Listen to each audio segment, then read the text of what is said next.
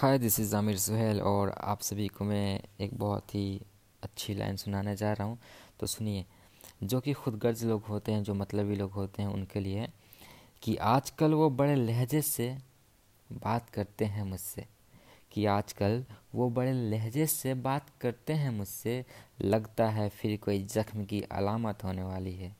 कि लगता है फिर कोई ज़ख्म की अलामत होने वाली है।